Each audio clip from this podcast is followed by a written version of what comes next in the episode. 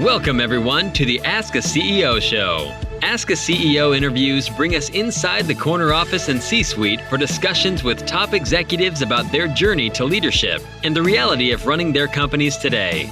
Our host, Greg Demetriou, is the CEO of Lorraine Gregory Communications, an award winning integrated marketing company. He is also the founder of gregscorneroffice.com, the home of the Ask a CEO interviews. Greg has been in the business for over 30 years. He is a resource to the media, an invited columnist and speaker on marketing and business topics. Over the years, Greg has talked to hundreds of CEOs and executives about what it took to make it to the corner office and what it is really like being the leader of their companies. And now, he brings those conversations to you. Here's Greg now. Welcome, everybody, to Ask a CEO. I'm Greg Demetriou, the host for today. Um, also, my day job is uh, CEO of Lorraine Gregory Communications uh, here on Long Island, an award winning integrated marketing company. But my passion is talking to CEOs. Uh, we can't be CEOs without the company of other CEOs. We learn from each other, we help each other, we talk to each other, and there's always insights that are shared. So, whether you're in this industry or not, you're going to pick up some really good management tools uh, from Mark today. So Mark is the president and executive officer of both Acres Capital and Exantas, a public company. Mark leads the executive management team. He's got over 25 years experience in commercial real estate finance. And in particular, works with developers and entrepreneurs focused on innovative debt and equity solutions. Before launching uh, Acres in 2012, Mr. Fogel served as executive at several prominent commercial real estate finance companies.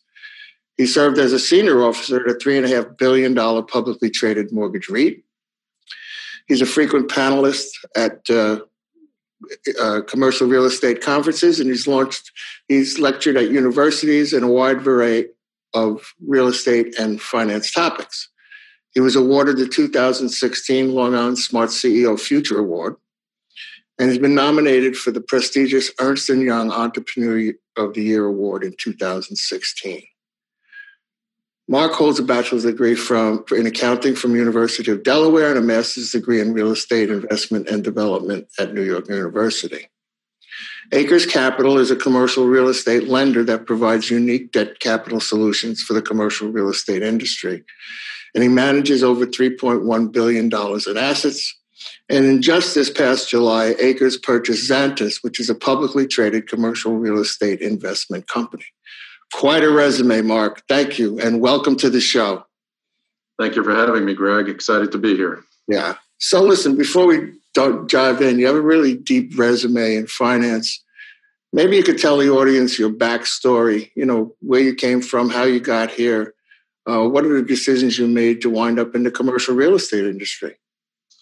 Sure. Uh, interesting question. I've, I've, been at it for 30 years now and it all started uh, in accounting. I went to Delaware, as you mentioned, and I got an accounting degree, thinking that uh, that was a nice, safe place to be in the world. That's what your grandparents tell you. That's what your parents tell you. Let's go into something safe like accounting. You'll never not have a job, and that's just sort of the generation they came from. After about uh, uh a year, probably less. I decided I, I hated accounting. I, uh, I, was fortunate enough, though, to work at a company that had a bunch of real estate holdings, and I got interested in this idea of uh, having a tangible sort of asset in front of my face that I could really figure out uh, and get excited about because you know you walk down the street, that's what you see, commercial real estate, and uh, it just a whole lot more exciting than uh, crunching numbers uh, on a piece of paper. So um, after I got that little bit of a taste of commercial real estate uh, finance for this company that was not a commercial real estate company, uh, I decided to take the accounting background and move over to uh, General Growth Properties. General Growth uh, at the time, and this is sort of the mid 1990s, was the second largest largest mall operator in the United States after Simon.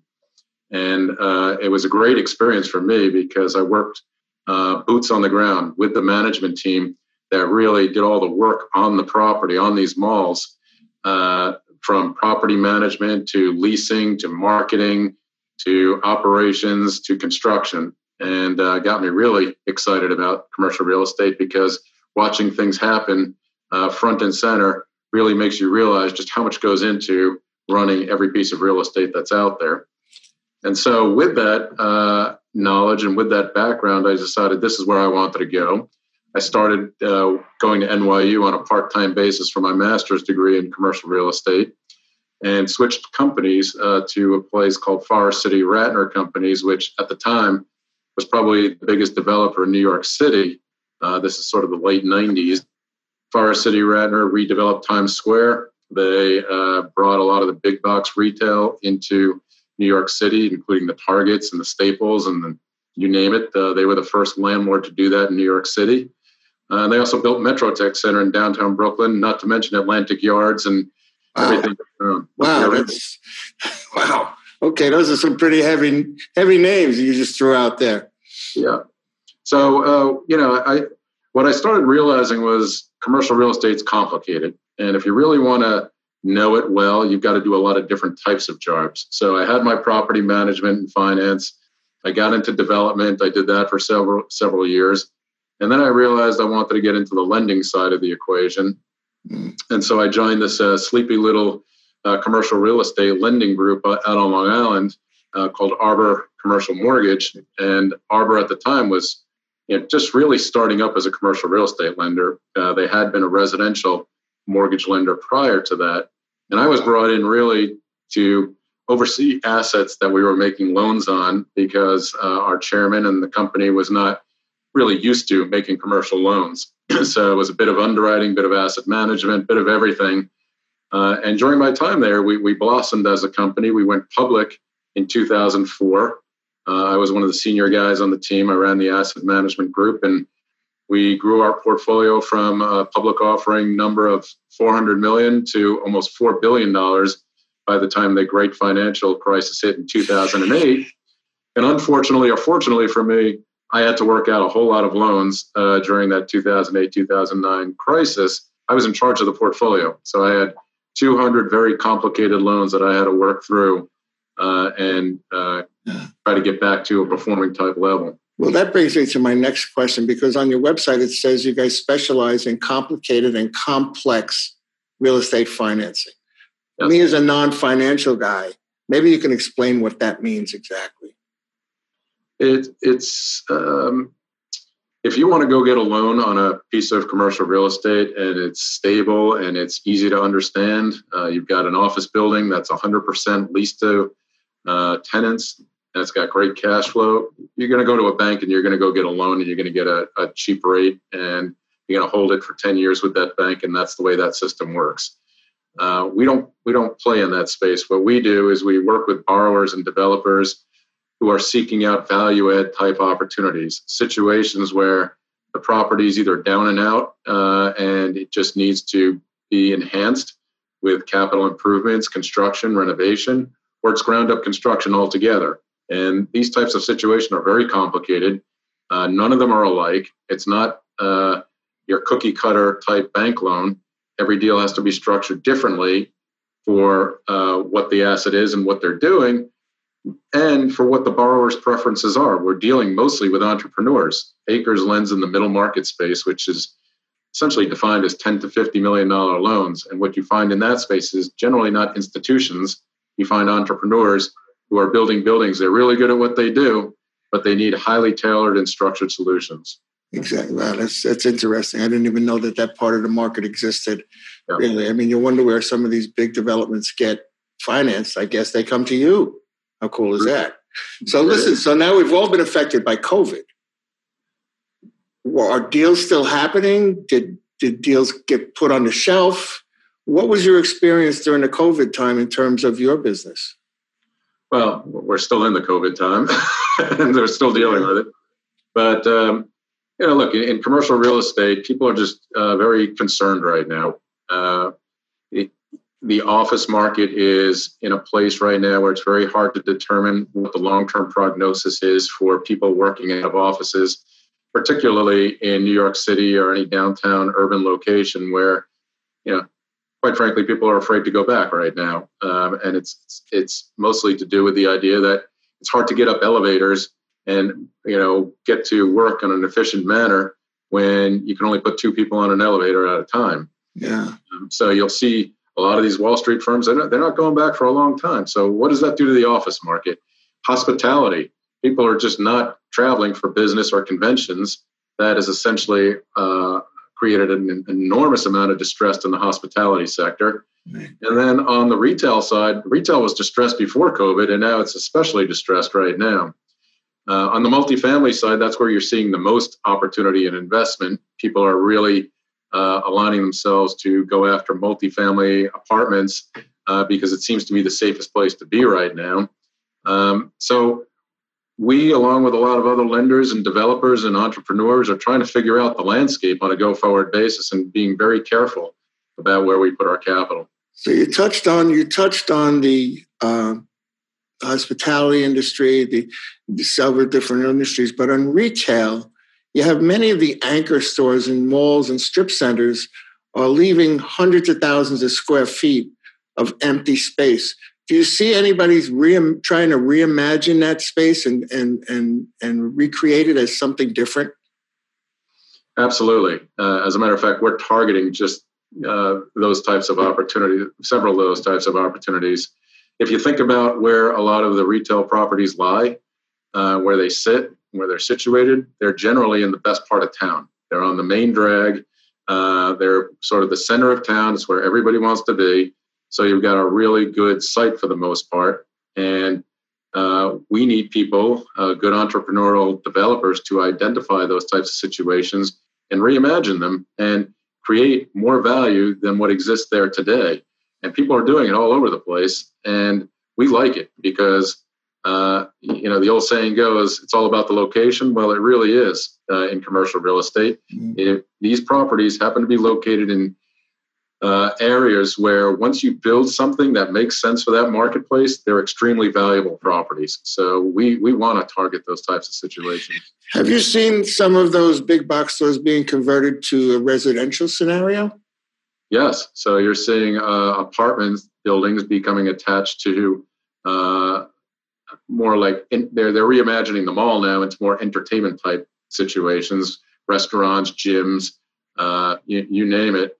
Um, I'm also seeing uh, some of them converted to hotels, uh, as well as you know self storage, uh, data centers, you name it. people are figuring it out. Okay, well, that'll keep you busy for a while, right? So, Mark, we need to take a short, uh, a short commercial break to pay some bills. So, if you don't mind, we'll just stand by and we'll be right back. Want to get your marketing and advertising out to the widest audience with maximum effect? Check out Lorraine Gregory Communications, an award winning agency telling personal and brand stories for more than 30 years. Tell your company's story with digital and traditional advertising and marketing. Visit lorrainegregory.com today. All right, everybody, we're back with Mark Fogel, the CEO of Acres Capital and Exantas, which is a publicly traded company.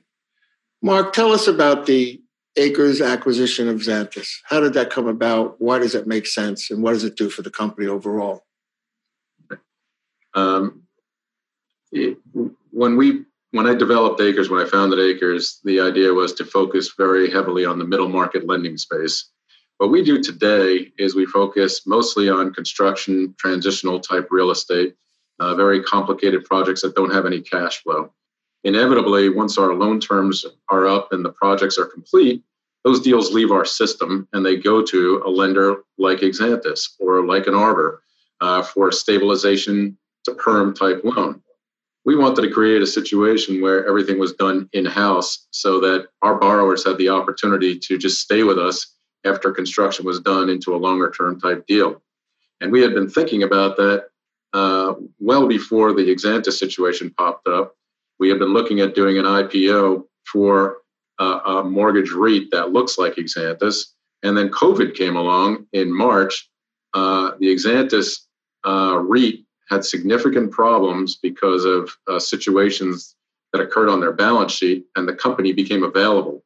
And so instead of us doing an IPO, it became a perfect opportunity for us to come in, recapitalize the company, and essentially bring it together with the Acres platform. Makes sense. So you have it front to back, both both ends of the transaction. That's really good. We've tried to do that with our yeah, no, we've tried to do that with our company. Create a situation where it's one phone call and one meeting, and we got you covered. That really makes make makes really good business sense. I'm telling you. so listen, so uh, because you you have the public aspect of Exantas, so your shareholders are the boss. SEC is the watchdog. How demanding is it in terms of growth and compliance to operate a public company? Well, fortunately for us, we had the opportunity to uh, take on many of the employees that exist within the Exantas system. We added 18 people to our company out of the Exantas system, many of whom, uh, I believe it's 12, uh, work completely on the compliance, finance, and legal end of essentially uh, publicly traded companies. And so a lot of that heavy lift and the heavy uh, duty burden that comes from being a publicly traded company, uh, we brought over the capability to do that uh, situation. And quite frankly, we're, we're used to dealing in an SEC environment where we're on the Acre side a registered investment advisor. So we're always having to comply with SEC rules and audits and everything along those lines. Uh, it's it's a little bit more burdensome for me as the CEO of both companies, and that now I have to talk a lot more to shareholders and investors and, and lenders. But uh, that's just what comes with the territory, and uh, it's great for our company. I'm perfectly willing to do it. In your previous history, you were involved with the publicly traded uh, uh real estate company, yes? I was. Uh, you know, when Arbor did their IPO, I was a senior officer there, and I'm used to it. I'm used to the uh, you know the, the regimen of being a, a, publicly traded company. I think that would be very daunting for us small business owners to even think at that level. So I'm glad we have people like you around who can handle that stuff. uh, is there a particular focus that Acres and Exantas are working on collaboratively? What's your meat and potatoes? We, we focus very heavily on residential related assets, uh, meaning uh, apartment buildings, uh, student housing, for sale condo product and um, um, independent senior living. Uh, we, we just believe that the residential sector, related sector, is more liquid. It's more um, enticing for investors. It's more solid. The fundamentals, if you go back over the course of 30 years or 40 years, the fundamentals uh, of uh, loans related to these types of assets are much better than the fundamentals uh, related to hospitality, office, and, and retail. So 70% of our portfolio is geared towards that. And uh, and and the other reason you do that is because we're doing short-term loans for the most part. We're looking for an exit on our loans uh, payoff. The the liquidity that's available in the space that I just mentioned is significant. In that you've got Fannie Mae and Freddie and a lot of the agency lenders, HUD, uh, all the pension funds, all the life insurance companies are heavily geared towards residential related products. So it provides a lot of liquidity in the marketplace, gives me a safer feeling to know that my asset is is well liked in the marketplace. Interesting. So could you walk us through the process? How do deals come to you? What's your vetting process? And what's the timeline for an average deal? I know there's no average in your world, but what could you expect if we were going to go down the road of a development project and I came to you? How would that work? Sure. Uh, going back to the, the process, it, it all kind of started from the day we founded this company. The idea in this space is to develop a strong reputation uh, of efficiency, creativity, intelligence, and most importantly, execution. Um, and we've been doing that for the last nine years. So, with that, comes opportunity.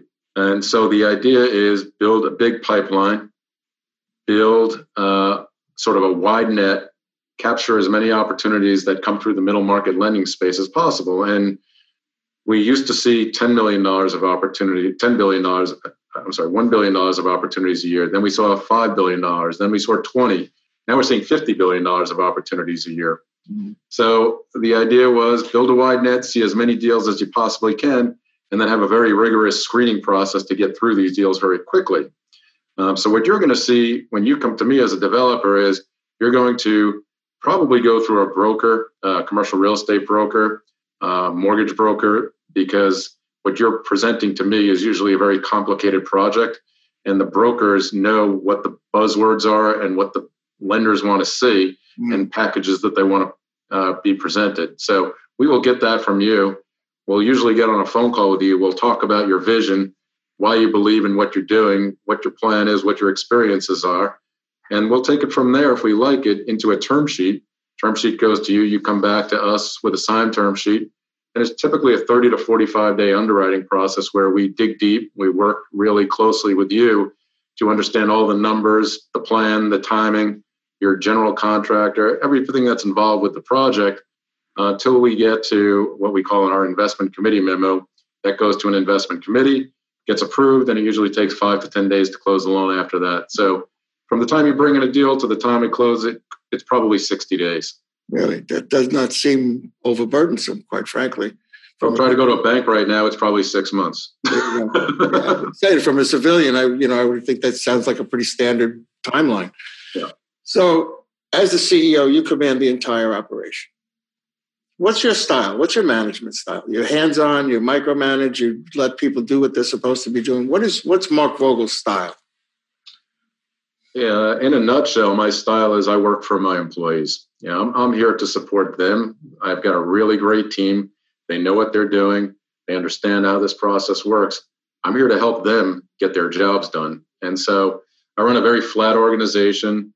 I've been I've worked at companies and I've taken away from a lot of those companies things that I don't like, and I've changed the environment here. We don't operate in silos.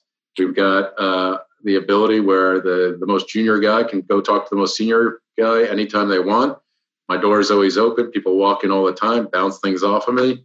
And you know, we we have team meetings once a week where everybody's involved and we're talking about everything going on in the company. And so it's just a better culture. Everybody feels like they're part of it. Uh, everybody feels like they're contributing and and no voice is unheard in this organization. That brings me to my next question was exactly that. Tell me about the team, but also about the culture. Culture is very important to business leaders nowadays, right? So maybe you could give me a, a thumbnail of what the team looks like and what the culture at Acres and Exantas is.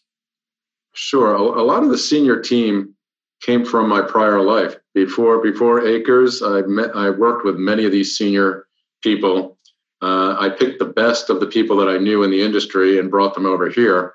And so what you have is a highly experienced senior team. Our top 10 people all have 20 plus years of experience in this business. Uh, I don't have to tell them what to do. They do it. They know what I expect. And, um, you know, the, the culture really is one in which you work pretty uh, independently, but collaboratively. Uh, it's, you know, you're not being told what to do every day of the week. You're not in a little silo where you can't go talk to every everybody. You talk with everybody on the team. You collaborate. You come up with better ideas.